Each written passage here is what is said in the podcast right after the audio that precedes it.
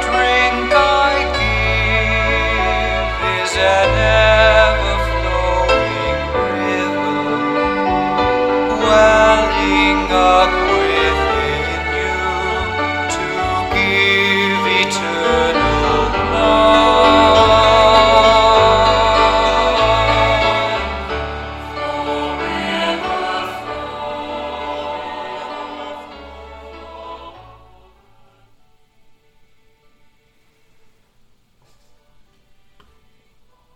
A reading from the book of Genesis. God said to Noah and his sons with him, See, I am now establishing my covenant with you and your descendants after you, and with every living creature that was with you, all the birds and the various tame and wild animals that were with you and came out of the ark. I will establish my covenant with you, that never again shall all bodily creatures be destroyed by the waters of a flood there shall not be another flood to devastate the earth. God added, This is the sign that I am giving for all ages to come, of the covenant between me and you and every living creature with you. I will set my bow in the clouds to serve as a sign of the covenant between me and the earth. When I bring clouds over the earth, and the bow appears in the clouds, I will recall the covenant I have made between me and you and all living beings, so that the waters shall never again become a flood to destroy all mortal beings. The word of the Lord. Thanks be to God. A paradox is something that seemingly is a contradiction. Today I'd like to speak of two separate but related paradoxes the element of water and the season of Lent. The element of water is, in a sense, a paradox because water can cause death, but is also essential for life.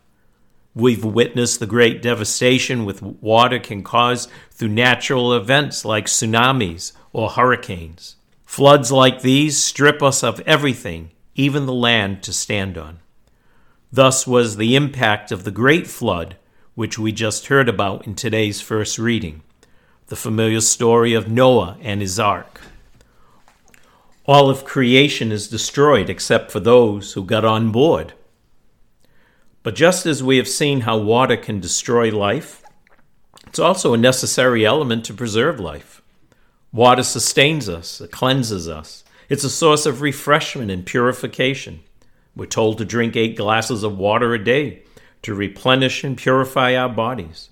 Back to the Noah's Ark story in the first reading, from the great flood comes the image of our Creator, who wishes to free all of humanity, to bring creation together again and give it a new chance of living. That was the message of the first reading. Lent, in a similar sense, is a paradox as well. We're called to enter into a time of penance, self denial, and death as we acknowledge the tug of sin and its influence in our lives. On Ash Wednesday, we heard and accepted the call as we received the ashes on our forehead to turn away from the power of sin in our lives and together as a community begin this Lenten journey of self denial and sacrifice. The giving up of things, the promise to avoid those things which might pull us from our relationship with the Lord, is in a real sense a dying process. Dying to our old selves, our old habits, our old attitudes.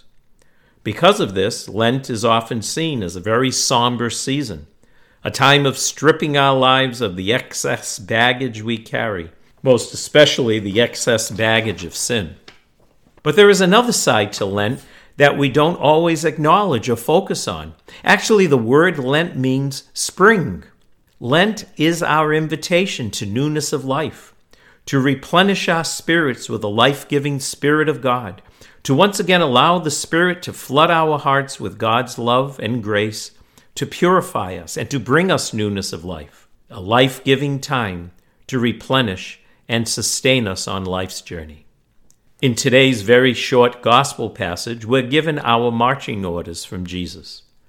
This is the time of fulfillment. The kingdom of God is at hand. Repent and believe in the gospel. He calls out to us today.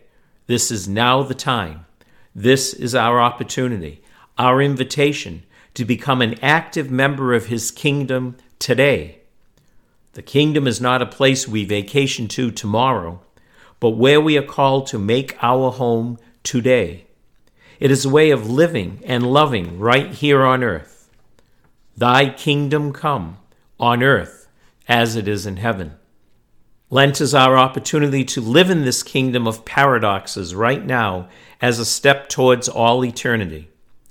When we die to talking about others and harming them with our words, we emerge as people of kindness and compassion. When we die to the vices of the flesh, we allow our spirits to be renewed and reborn. When we die to our own hurts and bitterness and say, I'm sorry, or I forgive you, we not only knock down a wall, but we build a bridge. Many years ago, God, through the waters of the flood, made a covenant, a commitment to all of humanity, one which was embraced by those who got on board.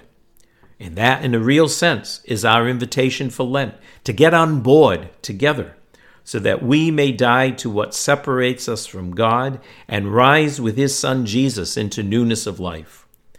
The Eucharist at Mass that we share is a new and everlasting covenant with God, God's pledge to be with us always, and His invitation to share in His mission of making His kingdom alive and real here on earth. May we embrace that mission as we share in this Eucharist as members of His kingdom today. Have a great week.